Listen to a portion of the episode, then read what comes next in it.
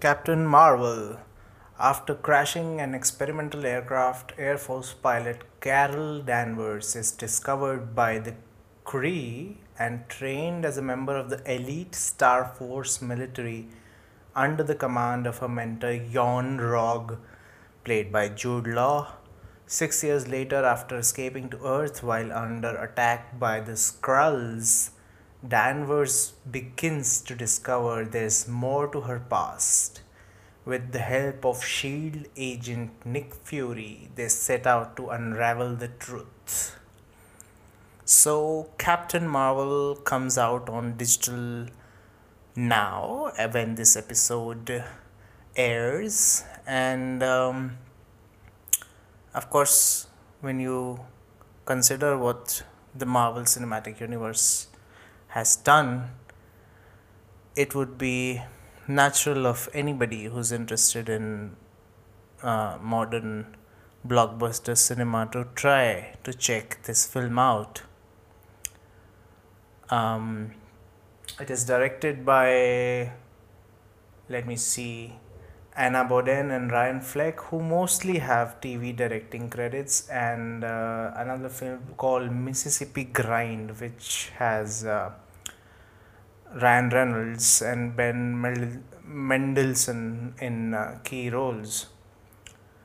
So, the story begins uh, on that weird planet Hala, which looks very, very CGI, and you kind of don't really understand the the past or the origin story of this character where does she come from and where is she, how can you know anybody relate to her? She's shown directly grown up in the middle of a situation where she just has to sort of train and fight for this war.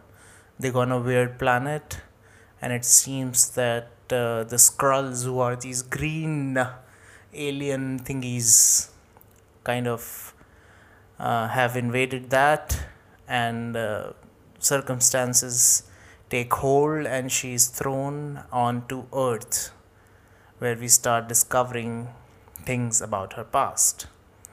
There was something interesting about the supreme intelligence ai being that was there on that planet and each of the members anybody who sort of attaches themselves to it uh, has a different uh, personality that greets them when they enter that ethereal sort of world or that you know technologically advanced subconscious mental space so that was a little bit interesting in terms of storytelling gives a lot of options for the directors and the screenplay writers to play with that. And uh, it is kind of formulaic in many many aspects. Also if you have seen the other marvel movies like the guardians of the galaxy movies you see that the same um, sort of style visual graphical style of uh, them having these jump points between galaxies between space is very very similar to that and uh, even the text sort of borrows from other styles used in the Marvel films. Does it have a color palette or a signature style of its own? Yes, probably the glowy effects on Captain Marvel has that sort of signature.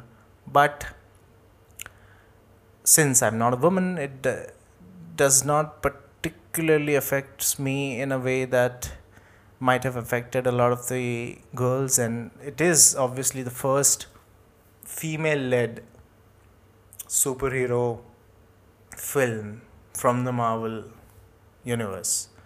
Ant Man and the Wasp was a co lead situation, which is also okay. I mean, why does this film come into the Films to Watch podcast and not Ant Man and the Wasp? Because I guess this had more expectations and uh, this uh, kind of delivers in many ways of course if you follow the story along it follows in a very very swift manner i mean doesn't waste any time doing any extraneous things or any b stories or any uh, drag uh, effects you know are not present. So it's very very swift. It's very entertaining light fun throughout which is good. I mean you don't sort of realize the time. You don't look at your phone. You don't look at the clock when you're watching this film. So that is a good thing. And uh, a uh, couple of things was that I was wondering when I was watching it was the fact that in a screenplay you are usually looking at what the character's physical need or desire is in a story arc and what is her emotional need in that arc. And uh, probably what i've realized just before starting recording of this podcast was that her sort of emotional arc turns out to be the fact that she has to find out who she is because at the beginning of the film it's very hard for her to piece together because she has these weird flashes. She has this blue blood which is usually Kree characteristic and humans have red blood. So she wonders why is this blue blood in me? And where is she from? It's hard for her to sort of ground her in any sort of reality or ground her in any sort of past. So that is a little frustrating at the beginning but an interesting way to tell the story a non-linear way to tell a story.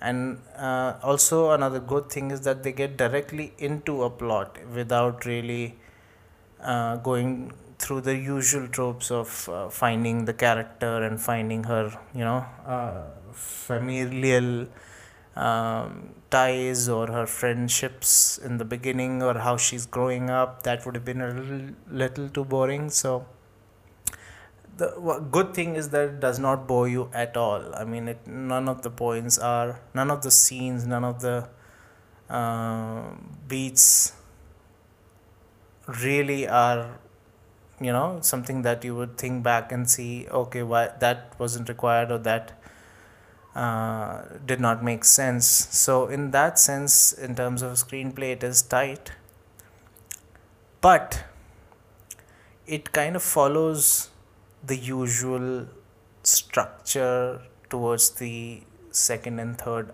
acts.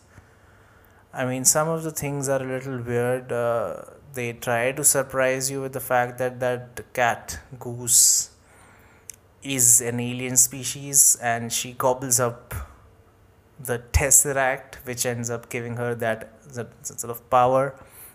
And a lot of the moments like her flying her getting the costume okay the getting her costume in into that um, you know american flag american air force colors is a good moment with the daughter of her friend. So that is a good moment where she casually you know has a color palette on her uh, device on her arm. Uh, which is a funky gadget which she can put on any colors so she decides that when she realizes that her story is you know carol danvers who's from earth and who was this friend to this uh, lovely character. Um, so that moment when she gets her colors is a fun moment but a lot of the moments where she gets her powers fights off the enemies you know blows up stuff in the heavily cgi battles are a little too um, what i would say they just happen without any sort of emotional release or some sort of catharsis. Um, and uh, it doesn't feel as if it is something that has a sense of magic or a sense of emotional stake in her doing the thing that she does at that moment. So I don't think it is a film that is um, highly highly rewatchable. It is one of those all right films. In terms of women superhero films of course i guess wonder woman makes a lot more emotional impact because uh, patty jenkins grounded that film in the love story between her and steve trevor's was it? Here she doesn't feel she doesn't feel like she has any sort of emotional connect or a relationship with uh, any of the characters but at the end perhaps a little bit with nick fury she has a nice moment when they're cleaning the dishes when she gives him that famous pager which is called upon at the end of infinity war. So that is a good moment. Um, but it's by the numbers in terms of plot, in terms of connectivity with the Marvel Universe, does not bring anything new. I mean, we've seen what happens to the Tesseract in the future. So, going back to that again, um, does not really do anything new to the overall plot of the Marvel Cinematic Universe. If you go into, and if you've seen Avengers Endgame without watching Captain Marvel, I guess it did it wouldn't make any difference at all. Because they don't talk anything about the Kree Skrull situation or her abilities and what specifically she can do.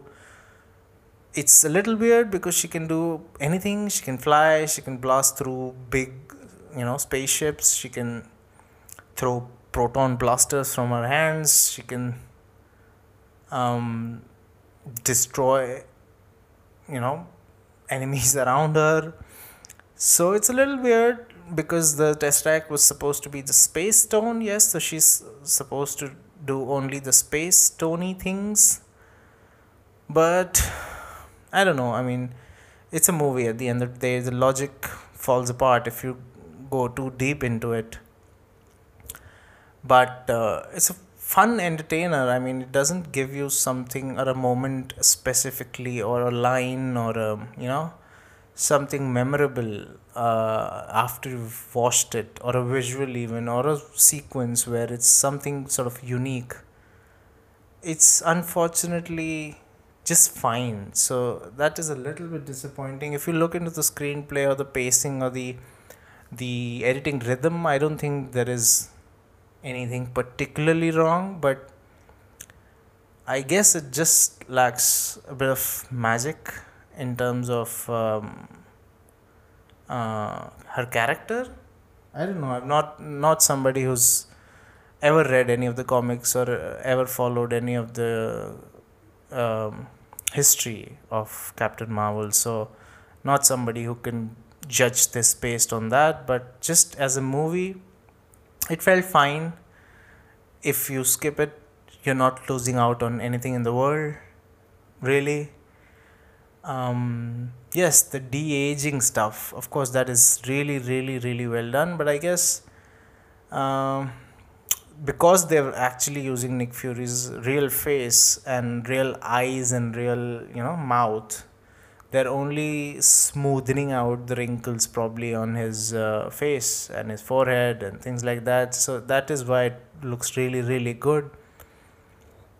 But uh, the other cgi looks average does not look anything special. Uh, and the third act is a lot of cgi so um, probably again nothing really special there but I'm glad to be back. My life was busy. I'll try to do more interesting, detailed uh, film podcasts on more deeper, meaningful films. Try to get as deep as possible. If you really like the podcast, hit me up on Twitter at Ravi, R A V I underscore V A Z I R A N I. I would love to hear from you and please, please subscribe.